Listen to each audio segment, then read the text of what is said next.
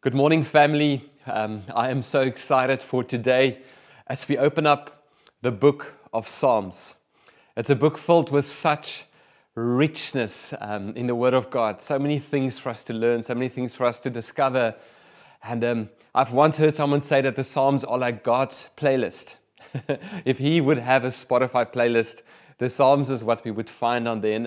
And my prayer is over the next few weeks as we tune in to God's playlist that we would hear His heartbeat for us. Um, the Psalms have got so much, and this morning we're going to open up in the foundation psalm, which is Psalm 1. Now, before we do, I want to ask you a question. I want to ask you to think back maybe of a recent moment when you just knew that something great is, is about to start or has just started or is happening right at the beginning of it. Let me explain. Maybe recently you woke up one day and you just knew that today is going to be one of those great days. It might be that it's awesome weather and you know the plans for the day and you just know right at the beginning this is going to be awesome. Or maybe you've gone on a trip, uh, maybe not recently, but once before, you got into a plane or into a car or maybe even onto a train and you just have that sense that, man, this is going to be great. Maybe some of you uh, youngsters who've been writing exams lately, you start that exam paper, and within the first 10 minutes, you just know this is going to be a good write. That sense at the beginning that what lies ahead is going to be good. I sometimes sense that when I watch a movie. Within the first 10 minutes, I know this is going to be a fantastic movie. Sometimes you eat a meal, and that first bite is just like, goodness, how amazing is this food? And you look forward to the rest of it.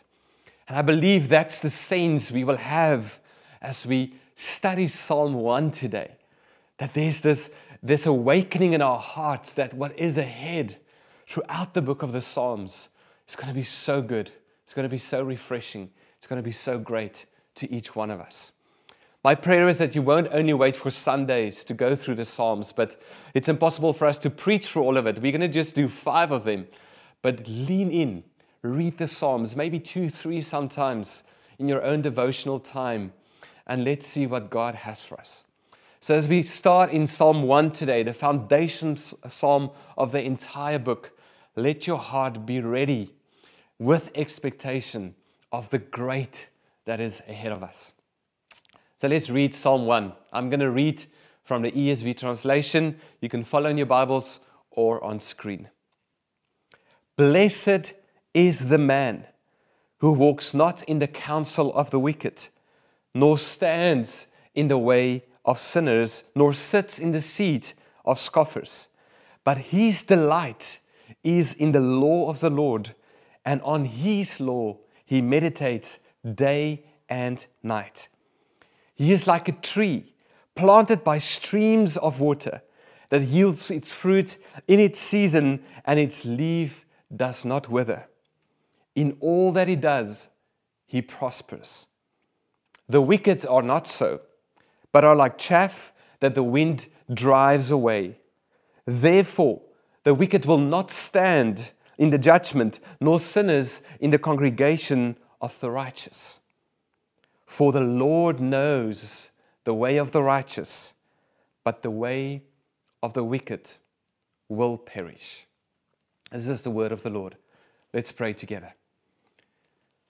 God, I pray as we open up the book of Psalms and this very first foundational psalm, Psalm 1 today, Lord, that you would open up our hearts to hear.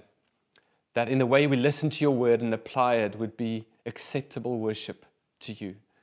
I pray, Holy Spirit, that you would be the preacher to all of our hearts today and that you would breathe life over the words of this psalm and that you would use me however you want to, want to, to bring your message to your people. I pray that in Jesus' name. Amen. I just want to start off by saying, what a way to start a book. The very first opening thought is the word blessed. that puts a whole lot of expectation in my heart that God would open up the longest book in the Bible, 150 chapters, with the word blessed, a glorious exclamation, a benedictory word, a word of blessing to God's people. I can imagine the psalmist writing Psalm 1, probably not knowing that this is going to be Psalm 1, but in his heart, he was obviously that's the heart of God, is to bless. The heart of God is to bless man. And I'm going to write about the blessed man's life and what that looks like. And then throughout the book of Psalms, there's more exclamations and explanations about what the blessed man and blessed woman's life will look like. Let me quickly direct your thoughts to the beginning of the Bible, Genesis 1. When God made man, the word says that He created man in His own image. In the image of God, He created them, male and female. And then it says this, and God blessed them. That's the heart of God revealed in the beginning of the story and in the beginning of Psalm 1 that God is a God who desires to bless man. Jesus opens up the Sermon on the Mount, the famous sermon where people have been following him for some time and, and he's ready to teach them the ways of God. And he climbs up a little hill and he's about to preach. And he opens up with the exact same words Blessed is. And he continues Blessed is the poor in spirit, for theirs is the kingdom of heaven. So, right here in the beginning of the book of Psalms, again, God's heart is revealed that He is God who leans in, that He is a God who says, I want to bless you. I want to bless man. And throughout Psalms, we see this beautiful invitation, this beautiful exclamation that God is ready to bless. He's ready to bless us in the green pastures, on the righteous paths. He's even willing to bless us in the valley of the shadow of death when we walk through it. Blessed it is to taste and see that the Lord is good. Blessed it is to know that the sacrifices that God delights in is a broken heart and a contrite spirit. Blessed it is knowing that with clean hands and pure hearts we can ascend the hill of Yahweh the Lord. That's the message of the Psalms right at the beginning and right throughout that God wants to have us have a blessed life. Now we have a problem. The moment I say blessed, there's a lot of thoughts that come to mind. You see, the word blessed has become a cheap hashtag slapped onto ordinary things, half hearted praise to materialistic things and experiences and short lived offerings in this world. Some find it a more richer and longer, lingering, deeper meaning in the word blessed in a place, maybe, or in relationships and people. But when God says blessed, He doesn't just think hashtag blessed, He means a whole lot of business. We study this word blessed not just in Psalm 1, but throughout in the original language. The intent is this a truly happy, a truly fully satisfied person.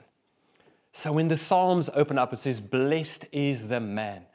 It's saying the truly happy man not the half happy man or the somewhat happy man. The truly, fully satisfied, happy man looks like this. You see, the psalmist he intends to give us true happiness. And then through the rest of the psalm, he says, I'm going to describe the way there. And he says this in essence that the truly happy person is the one who discovers the Lord, Yahweh's ways. I'm going to say that again. The truly happy person, the true blessed person, is the one who discovered the Lord's, Yahweh the Lord's ways. It's not just a momentary hashtag blessed happiness, but a deep, soul satisfying, life altering, all sustaining, constant, walking always inside of it happiness. Don't you want that? Come on, I certainly do. And right in the beginning of this book, we are invited into such a state. The psalmist then continues and, and he paints, like an artist, two different pictures, almost two different portraits. On the one side, he paints a detailed portrait of the blessed, flourishing, righteous person with a whole lot of color and detail. And then on the other side, he has a quick outline sketch of the fading, unrighteous person. So he goes and, and he looks at these two people, these two portraits of a godly, flourishing man and an ungodly, fading individual. Verse 1 to 3 has got all this colorful expression. And then in verse 4 to 6, there's a quick mention of the ungodly. And even in there, he puts in another promise about the godly that we'll see in a moment. It's a little bit like this painting by Van Gogh. Now, this painting is called Patience Escalier, which is the man in this image. But Van Gogh, being one of the most incre- incredible masters of art over the decades, has put a whole lot of detail, and you can look at that, even emotion and essence, into painting this man. He said of this painting that I like to paint men and women with that certain something of the eternal. And if you ever go look up this painting, Patience Escalier, and look at it in depth, you'll just see there's a lasting sense in this. And this is what I would like to call today the portrait of the blessed flourishing, righteous person. But then on the other side, we also have just an outline sketch, not so much detail given on the fading, unrighteous person. And I'm using these two as an analogy today to, to try and get your heart here and say, when we think about the blessed life, when we think about living in that true happiness, God sees a masterpiece that He wants to create in us, but some of us just settle for the outlines. And the invitation at the beginning of this book is that you can be blessed in the fullness of the Master's work in your life. So let's study the blessed, flourishing, righteous person. The first thing that the psalmist does here is he colors in around the person. Doesn't quite yet colors in the person, but he uses language to describe this person by saying that this person is not like this. The first three statements there says, this person doesn't esteem the counsel of the wicked. What that means is that the, the righteous person doesn't give any attention to or, or any weight to the counsel, to the ways, to the committee, to the directives of the wicked in this world. Secondly, he says that this person doesn't stop along the path of sinners. Now, all of us sometimes and sometimes more than we want to, find ourselves on the path of sin, but we can quickly get out of there if we want to. He says the truly righteous man might find himself in the path of sin, but stopping and sinning is something completely different. It's where this intent has happened that now I am going to rebel against God. And then, thirdly, coloring around this painting, he says, This person also does not sit in the seat of scoffers. Probably the strongest word here, uh, word here, the word scoffers, mockers, and it intends to speak about those who speak out against God and mocks God and mocks the people of God. And the psalmist says, if you want to find a truly happy person, you won't find him there. You won't find him in the back end of the counsel of the wicked, in the ways of sin or the paths of sin, and you also won't find him sitting in the seat of the scoffers. I also need to just show to you here that we see the regression of sin, how sin takes us from bad to worse. This ungodly world that we could live in starts just by listening to the counsel of the wicked, allowing some of the, the opinions and the voices of the wicked to start forming us. And the next moment, we find ourselves walking in the ways of the wicked. And then, before we find ourselves, we actually sit down and camp out there, and our hearts turn against God, and we join the mockers, the scoffers, those who speak out against the Lord. The psalmist says, The truly blessed person, blessed is the man who doesn't dwell in these places. And then he helps us understand what the blessed man's life will look like. He says, first of all, the truly happy person delights in the law of the Lord. He delights in the instructions of God. Now, to the one who was writing here, when he said the word law, he was referring to the Torah, which is the first five books of the Bible authored by Moses. And within those first five books, with, with Moses' intent and what God wanted to bring across was the story of the way of God. That there's a people of God that God has chosen, and He has a certain way for them to walk in. And when the psalmist says that the one who delights in it, he delights in the things, the precepts, the law that God has put in place. Psalm 119, way down into the book of Psalms, the longest chapter in this entire book, speaks only about that living in that delight, really enjoying the Word of God, enjoying His plan, enjoying His purposes, and finding that. So when the psalmist spoke about that, he was thinking about the people of God called to live according to the plans and purposes of God. And he says, Those who delight there will be truly blessed. But not only that, not only those who delight in that, but then he says, Those who dwell upon it day and night, constantly at every opportunity. I'm sure he's not referring to a 24 7 mindlessness of just thinking about the Bible, but what he's trying to exclaim here in his poetic writing is that there's a way that we can live that in every moment of life we can see the Word of God effectuated in it. Spurgeon speaks about this in a beautiful way. He writes this This person takes a text and carries it with him all day long. And in the night watches, when sleep forsake his eyelids, he muses upon the same text. In the day of prosperity, he sings psalms out of the word of God, and in the night of his affliction, he comforts himself with promises out of the same word of God. That's the invitation to not only delight in God's ways, but to get to a place where we live so saturated by it that in every moment the Word of God comes up to our souls. That's what it is to be truly happy. It's a little bit of a different invitation than what the world or sometimes our own desires offer us for happiness, those short lived moments. You see, the instruction of God is our daily bread. It's the sustaining power that we need. And this psalmist only had five books, but here we are today with the full story, the full message. And if we, the people of God, will make this our daily bread, will dwell upon it, will delight in it, we will find true happiness. And I believe that because I've seen the fruit of that in my own life and in the lives of those around me. And that's the invitation again today for us that we would delight in God's word. After explaining what the truly happy, blessed, flourishing, righteous person does, he then colors in the character of this person, what this person looks like.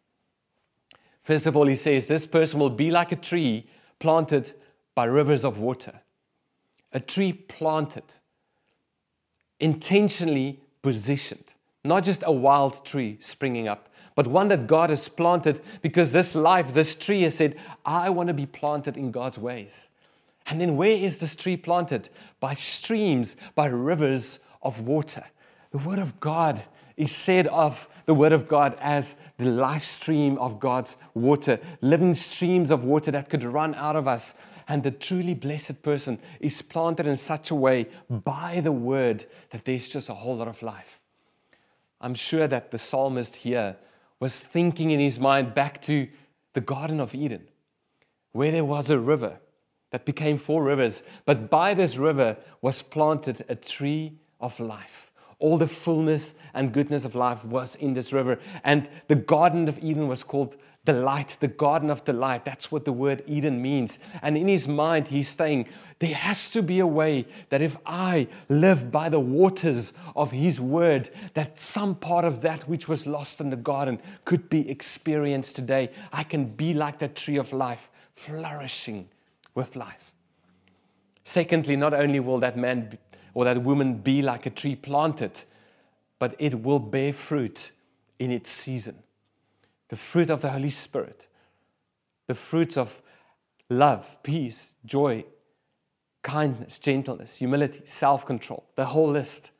The fruit of patience in tribulation and difficult times. The fruit of joy when we are in summer. To be a righteous, flourishing person, colorfully presenting fruit to our Lord Jesus Christ and to those around us, not having Him wanting when He comes to us. You see, in Mark 11, there's a story of Jesus walking and he sees a flourishing or supposed flourishing tree with supposed figs. Now, the way that uh, a fig tree works is that the fruit would come and then the, the then the, the branches. So he saw this colorful branched fig tree and he thought there's fruit. And when Jesus came there, he couldn't find any fruit. And he cursed this tree and, and it died. Let us not be like that. How are we not like that? We drink from the rivers of water and then we bear fruit in every season. We become colorful in our character. That when Jesus comes and He says, There's fruit for you to bear, I need you to go and bear fruit in the good works that I've prepared for you beforehand. Just go and walk in them. We will be ready to say, Lord, here is my fruit. I am a righteous person, planted, and I'm bearing fruit in season. And then lastly, this righteous person is evergreen always carrying life. It shall never lose its flourishing. The truly happy person always carries the sap, the essence, the green of life. They prosper at all times. This week I've heard of a brave young lady, and the world that she is in and where she studies is just filled with wicked counsel, the path of sinners, the seat of scoffers. And it's become quite hard for her to be in that environment and study in that environment to the point that she, she wanted to leave. And she sought the Lord and she prayed with her parents and they, they saw Jesus and they fasted. And this young, brave woman of God said, You know what? I'm willing to go and remain in that place until my studies there is done because I know where I am planted. I know the fruit that I can bear, and I know that I can flourish even in the midst of such wickedness. This week, I've also heard of an older gentleman in our church who sent me a message and said, Pierre, I want to celebrate something. I completed reading the Bible from start to end for the seventh time in my life. And I look at his life and I see the fruitfulness. I see the fruit bearing. I see the energy of life in this, this older gentleman and the way he does his business and, and takes care of his family and the way he impacts his community and even beyond his community, how he has impact in the nations.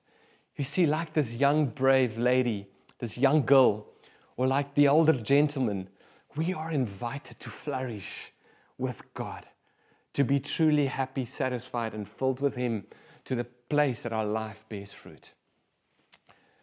So, to sum up, the flourishing righteous person, they keep God's instructions close to their hearts, they produce fruit, there's a fruitfulness, they are always filled with life. Even in dry seasons, you'll find leaves on them, and they flourish, and God is glorified. And throughout the book of Psalms, this picture is painted of what that person looks like. Now, our psalm continues and quickly does a little sketch about the wicked person, what it looks like to be on this side, the fading, ungodly, unrighteous side. And he uses a few quick words. He says that the wicked are not so.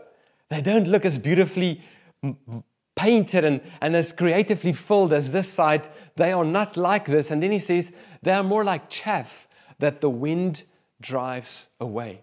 Now, what's interesting is that chaff is part of a plant at some point, but then it dries out and it becomes a lightweight.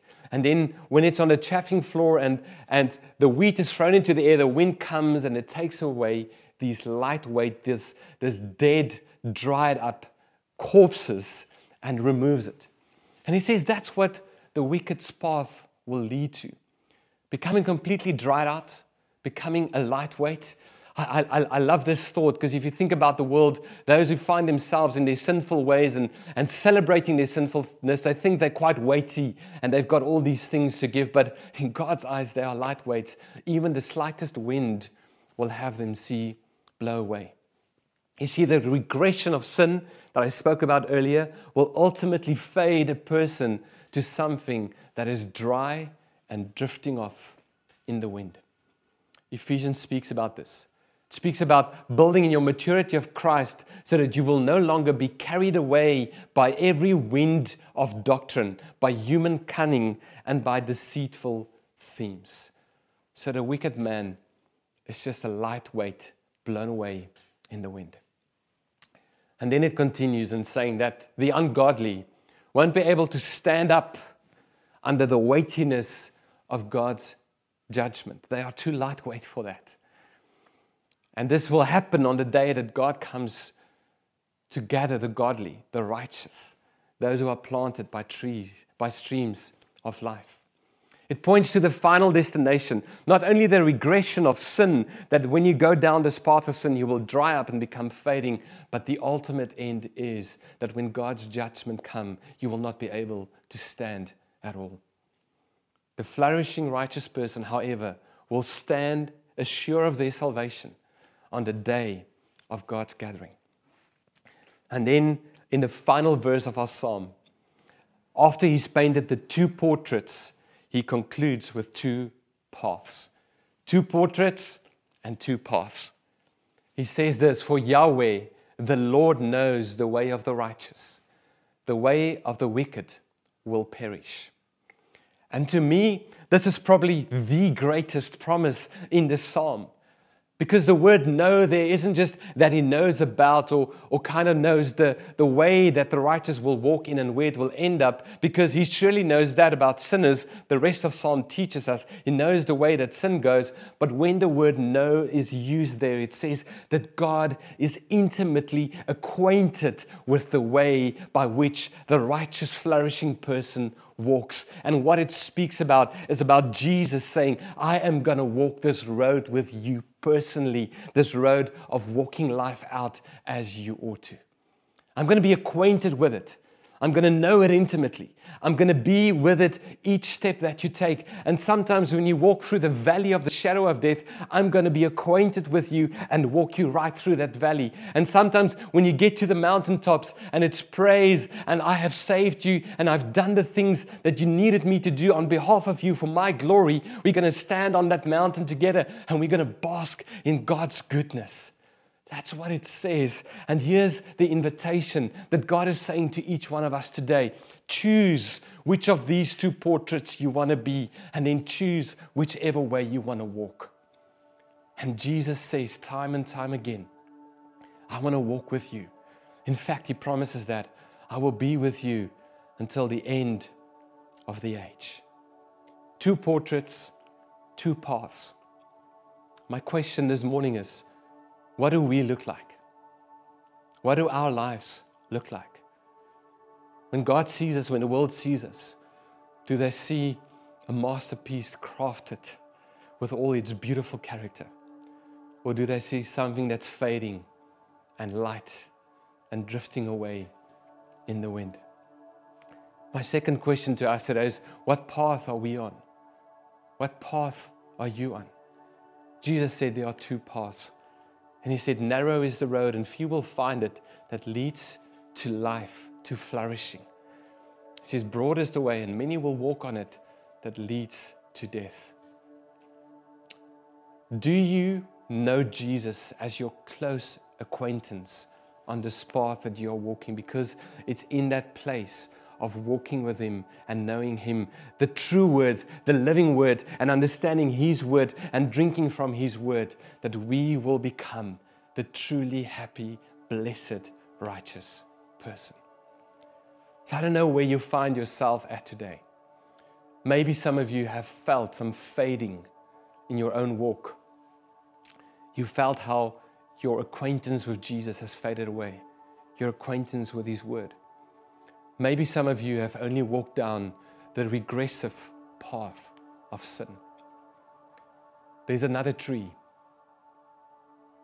the tree that Jesus willingly placed upon his back, the tree of death that he has put all of his life upon and got crucified upon in order that we can become a flourishing tree of life. And again, the gospel becomes so beautifully clear to us in Psalm 1 that we become trees of life when we choose Jesus, the close acquaintance he wants to be. And we thank him that he has taken the regressive path of sin upon himself to a tree of death so that life can come to us. And wherever you find yourself, I believe there's an opportunity for all of us to respond.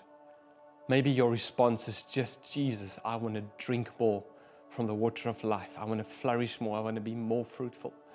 Maybe your prayer is, Lord, things have been fading and I feel like a light weight in my soul.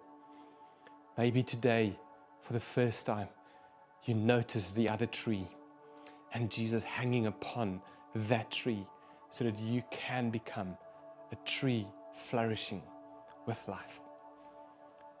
Lord Jesus, I pray for every single one of my friends. As your Holy Spirit is ministering to their souls and showing them the portrait of their own lives and the paths that they are walking. I pray, Holy Spirit, that through your love, you will bring conviction to hearts today. That people will become convicted of the portrait that they show the world and the path that they are on. And that you would show them, Jesus, you have taken all our guilt, all our shame, all our trouble upon you, so that today we can shift into becoming a portrait of the Most High God, exclaiming His character to the world, and we can walk this narrow road unto life. Lord, thank you that it's not by might, it's not by power, but it's because of your work and because of your spirit that we can live there. And I pray, Lord Jesus, right now in this moment, that hearts would respond. Lord, that we would say, we want to be truly happy. We want to be fully blessed. We want to be flourishing. And today you showed us the way there.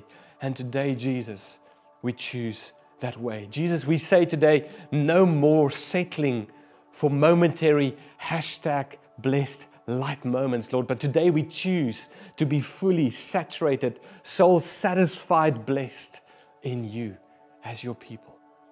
I pray, Lord, that you and your word would do a mighty work in our hearts today and from today into the seasons ahead. And I pray that in the wonderful name of Jesus Christ. Amen.